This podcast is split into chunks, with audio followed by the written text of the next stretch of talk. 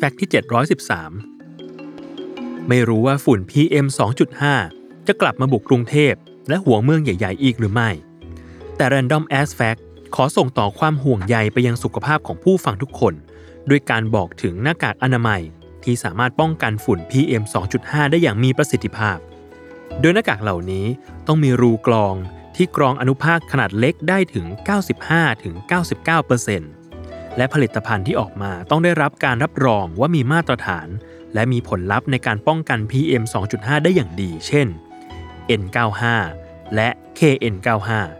ซึ่งหน้ากากอนามัยมาตรฐานชนิด KN95 มีจุดเด่นคือ มีความหนาถึง 4 ชั้น มีลิ้นสำหรับระบายอากาศออกทางเดียว ช่วยระบายอากาศและความร้อนจากลมหายใจออก ผลิตจากผ้าพอลิโพรพิลีน ชนิดไม่ถักทอ และเมลต์โบลน สามารถใช้ครั้งเดียวแล้วทิ้ง หรือสามารถนำกลับมาใช้ได้ 3-4 ครั้ง ขึ้นอยู่กับสภาวะและลักษณะการใช้งาน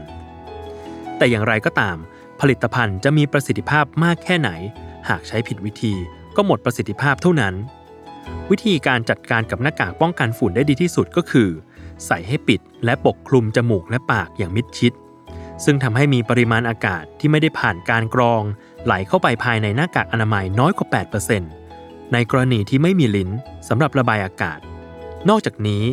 หากอากาศอนามัยมีการปนเปื้อนสิ่งสกปรกต่างๆ ควรใช้ครั้งเดียวแล้วทิ้ง และไม่ควรนำกลับมาใช้ซ้ำอีก เพื่อสุขอนามัยที่ดีของตัวคุณเองในอนาคต